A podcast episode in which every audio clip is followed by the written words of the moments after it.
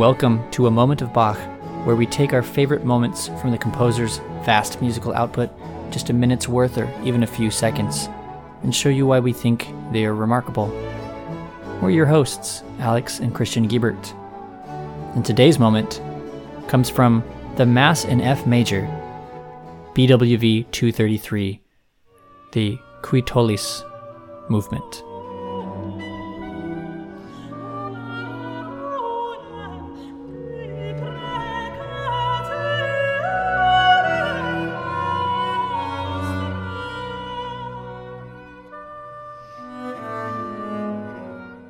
Bach himself was not conscious of the extraordinary greatness of his work. He was aware only of his admitted mastery of the organ and clavier and counterpoint, but he never dreamt that his works alone, not those of the men all around him, would remain visible to the coming generations.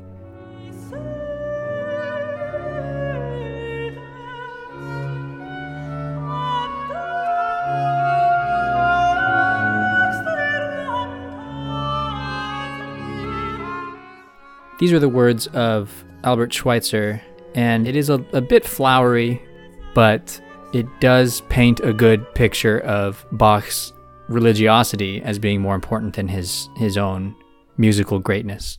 He goes on, "If it is one of the signs of the great creative artist, born before his time, that he waits for his day and wears himself out in the waiting, then was Bach neither great nor born before his time.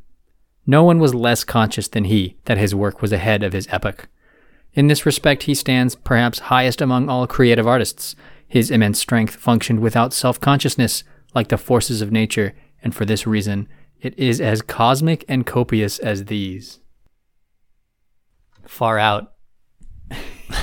Yeah.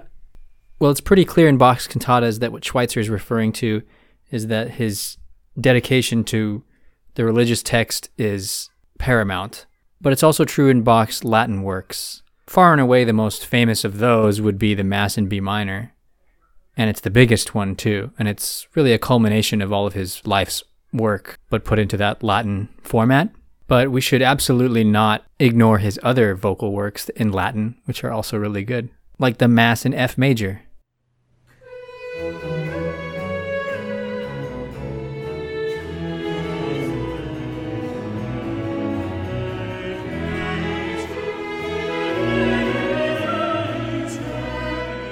We have a suggestion from listener Riley, who gave us the initial suggestion for Cantata forty, Dazu ist erschienen der Sohn Gottes. That will come into play today, later as well. Riley suggested the Qui tollis movement, which is so beautifully done here by the Netherlands Bach Society.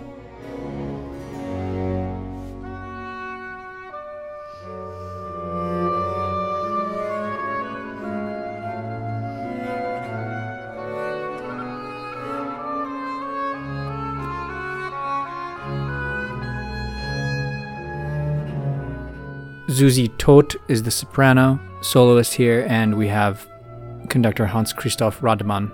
Martin Stadler is the oboist. Riley puts it well into suggestion to A Moment of Bach for this episode. "A spine-chilling interweaving of a solo oboe and soprano. I am almost speechless with the intense emotion that is felt during this movement. Nothing is stable, and chromatic harmony is dotted throughout all three timbres, the timbres of the oboe and of the singer and of the accompaniment. It embodies the sins of the world, which is the main theme of this text, the cries for help from humanity ever trying to reach high up to God, but fall back down to earth. Bach in this movement is expressing the flaws of humanity fully at the merciful hand of God."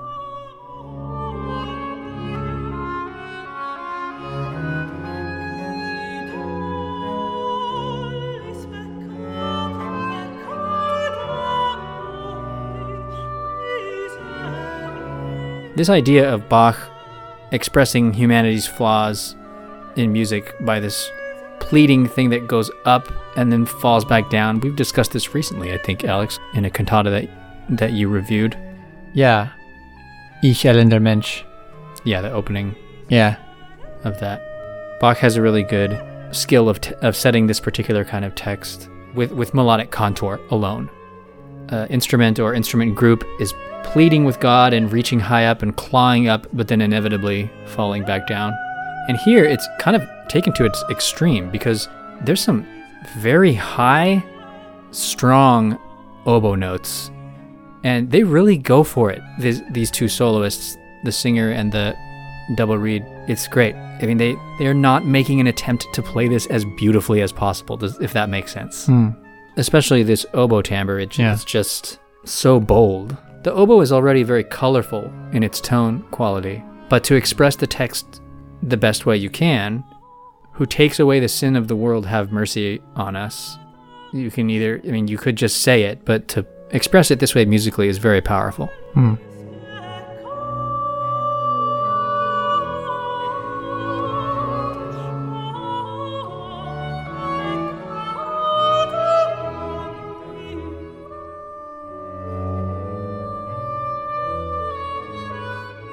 Interweaving was a word that Riley used. This is what stuck out to me when I listened to this. Mm, the ranges. The ranges, they interweave. This happens in some of our examples, and it happens all over Bach's output, like the Bleib bei uns alto aria between the alto and the oboe de Caccia, or the Zeufzer aria from Ich hatte viel Bekümmernis, Cantata B W V twenty-one, where the oboe and the soprano, just like this, kind of share a range. Although they're, more, they're a little bit more back and forth there. This, they're crossing a lot. There's a particularly bold moment that finishes out to a cadence that is my favorite of all of the moments in the in the aria.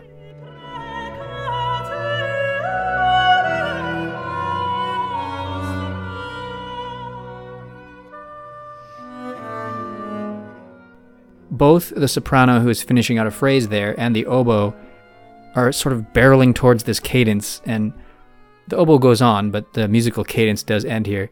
The harmony closes out here temporarily.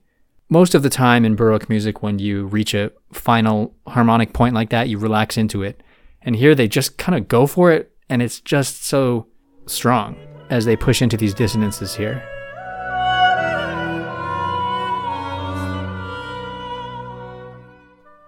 And the final note that they end on, the soprano ends up on that tonic pitch, the oboe ends at the same time. The oboe does an ornamentation which puts it on that pitch later, mm. so there's a great dissonance yep, there. Yeah, I always love when he does that. And then, and the fact that it jumps up from below at this point, the the soloist, the soprano soloist, is above. I don't, I just don't think a lot of other composers of his time wrote the solo instrument and the solo voice this close to each other. Usually we try as composers to separate them a little bit in terms of register so that they're both clear, but Bach was not worried about this at all. He, he maybe it's because of the text, but these two lines are just brutally scratching against each other in terms of harmony, but the effect is so good when both musicians bring out those dissonances, which is exactly what's happening here.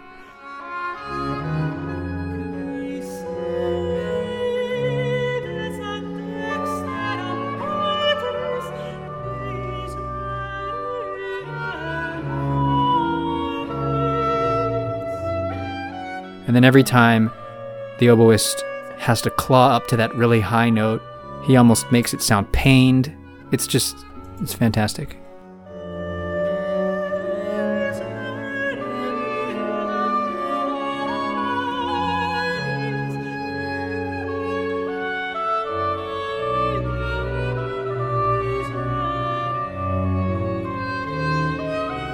Yeah, I just love this huge leap right at the end of the, the basically the closeout of the whole aria, the huge leap in the oboe.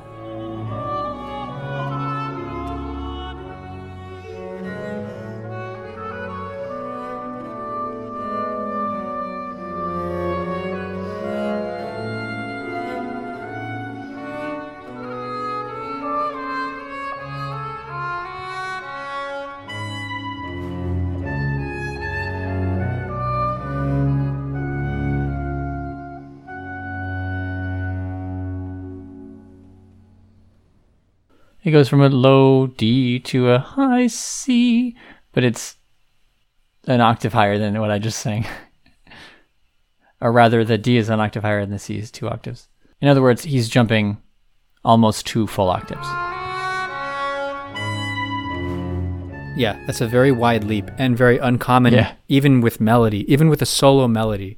The only other offhand example of a fourteenth, of an ascending fourteenth I can think about, that is like two octaves minus one note, basically a seventh plus an octave, is from the Mozart bassoon concerto. Completely different example though, because that's kind of happy, and and it's it's to showcase the range of an instrument.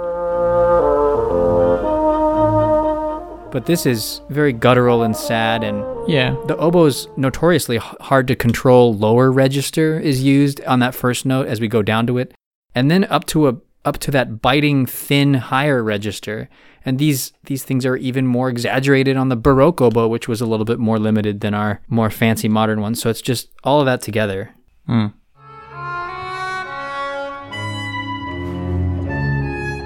That's true. But we should also mention that Bach, when it comes to these wide leaping intervals, Bach had no problem giving those to the continuo bass, though.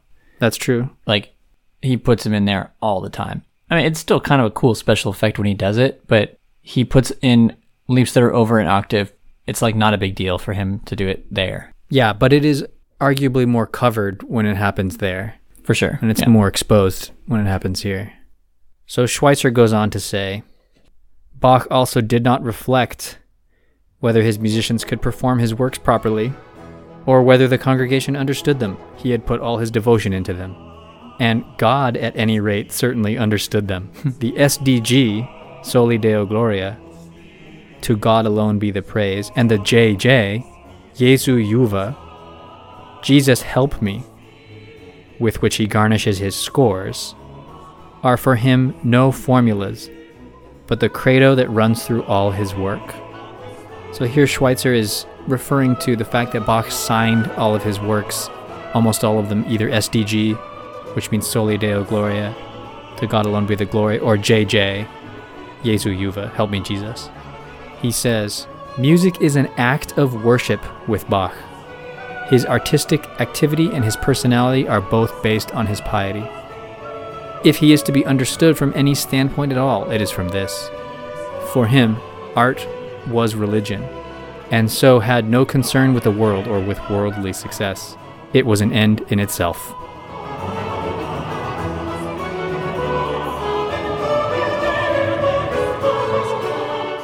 The last movement of the Mass in F major concludes with that last text, Cum Sancto Spiritu in Gloria Dei Patris, Amen. With the Holy Spirit in the glory of God the Father, Amen. And for this moment, Bach reached back into his German cantatas and used a beloved fragment of chorus from an earlier cantata.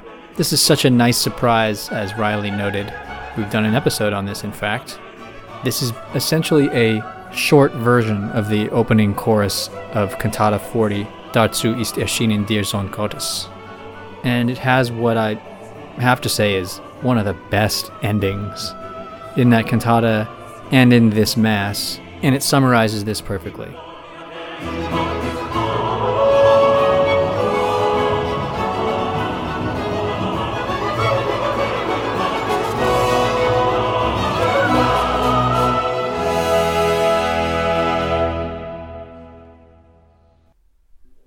Have to kind of wonder if Bach himself felt this way. I mean, Schweitzer does a lot of exaggerating and and so on, but I think I think the general points are, are good. But when Bach sets that pleading oboe and soprano in that way, is this kind of musical result only possible by a composer who, as Schweitzer said, had no concern with the world or worldly success, and who viewed it music only as an act of worship? I don't know. It's impossible to answer that question objectively. Yeah, I think it is, because history is littered with examples of composers or art artists of any of any medium who were self-professed atheists or at least non-Christians who came up with works that we might call sacred that are beautiful, you know. So, yeah, if you yourself would be an atheist, you'd probably be thinking, well, that's just because art is objectively beautiful for whatever reason. If you yourself are a Christian, you might think, well, that's just God working in a beautiful way through that person, even though that person isn't a Christian. But either way, Ralph Vaughan Williams, a great example of this, just a sort of transcendently beautiful ending with the heaven's gates opening up, ending of his choral work Dona Nobis Pacem, which includes Walt Whitman poetry interspersed with church liturgy. It's kind of a, for me, it's kind of an uneven work. It, some parts of it are genius and some are, are weird and don't really work for me, but it, it's cool. It's interesting. But the ending is just, it's just glorious. And, you know, it doesn't reflect what he believed. So I'm not sure. But, but then on the other hand, your question about that as relates to Bach, I think you do have something with that, because how could a man create this much music of this high quality that is sacred? He obviously cared about it very deeply.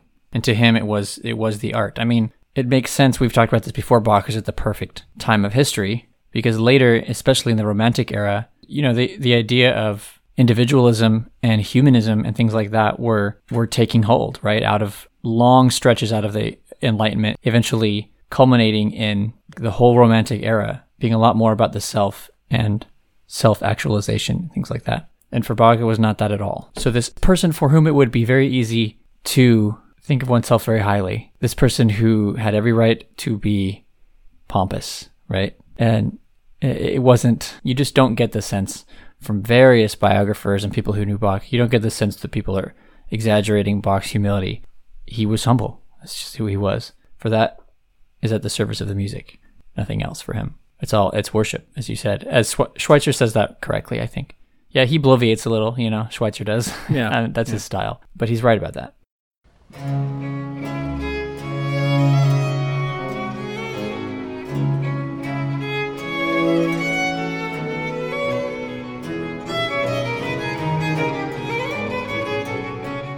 And also not provable, but I do like the take that Bach could not have physically produced that volume of work, not quality but quantity of work, if he wasn't that, right, in, that invested personally in the themes of what he was writing about, with the, especially with, with the sacred music like the German cantatas. And I have a wonderful collection of, it's called J S Bach and Scripture, the publication. It's facsimiles from the Calov Bible commentary that Bach owned. And mm, yeah, I've heard of this. Yeah, it's it's a really nice rebuttal against the argument that maybe Bach didn't actually believe any of the things that he set to music. Again, not a provable thing, but a lot of the stuff that Bach personally wrote in his own Bible commentary, as like in the margins that we can now read, is pretty telling. He was very theologically well-read and adept. So it, we do have to pick up the pieces here and there, because he never thought, I mean, he never thought, as Schweitzer says, he had no idea he would ever be known at all outside of his local area. And he wasn't at his time, really. And the fact that he is up there in the Pantheon now, after his death, he would have never expected this. Yeah, and family dynamics had a lot to do with that, actually. It's interesting. Like, imagine an alternate universe where Bach was a pompous, hard-to-get-along with, you know, terrible person. And in that case, probably his sons would have felt a lot of resentment about that. He overshadowed them in his fame, at least for a while, even though a, f- a few of them got famous. But they may have not wanted to be cha- the champions of his work that they really were in, real- in in our timeline, right? In this alternate timeline, I think Bach's choices of how he acted toward his family ended up, just he was just being a good person and a good father, but it ended up helping his music survive. Because Carl Philipp Emanuel Bach, among more Moshe than any of the other sons, really championed a lot of his father's music after J S. Bach's death, and everybody knew Bach to be this upstanding citizen of a person. And I think that would have hurt the reputation a little if he wasn't. Maybe. The compelling idea of Bach being exceedingly humble and sort of almost blameless, you know, it is definitely exaggerated here by Schweitzer, but... Yeah, I mean, we know we know from contemporary accounts that Bach was kind of haughty and very, very particular, and whether that's good or bad, I mean, it was for the quality of the music why he was that particular. Yeah. But he could be very challenging to work with. He frequently challenged assumptions and other expectations that were put upon him that were not, he felt were not fair of his job. He was he was a demanding person. Yeah. So it's not like he was just it's not like he was just this like peaceable figure who never made anybody mad. No, no, he that absolutely checks out too with, with what he produced. Yeah. He was a human being.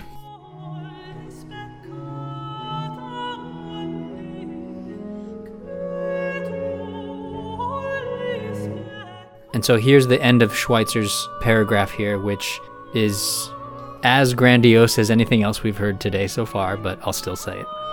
Bach includes religion in the definition of art in general. All great art, even secular, is in itself religious in his eyes. For him, the tones do not perish, but ascend to God like praise too deep for utterance.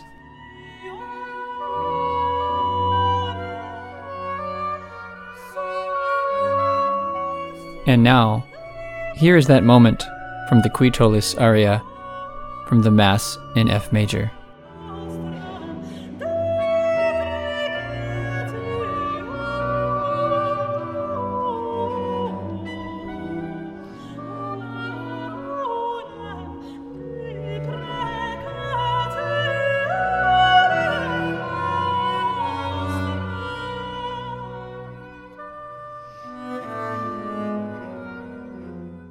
Thank you to listener Riley for suggesting this moment. And if this introduction to Riley's moment has inspired you to hear the rest of the Mass in F major and find your own moments in it, then please see the link that Christian has included in the episode description to see its performance by the Netherlands Bach Society. Do you want to hear our new episodes as we release them? Do you want to suggest some moments for us too? Well, you can find us on our socials, a moment of bach dot com, and subscribe to the podcast to make sure you get every new episode. What moment will we look at next week? I'm going to give us a compilation of three beautiful instrumental melodies from Bach's arias. And if you want to get a head start on one of them, then you should listen to the opening aria of B W V one seventy, Vergnügte Ruhe, beliebte Seelenlust.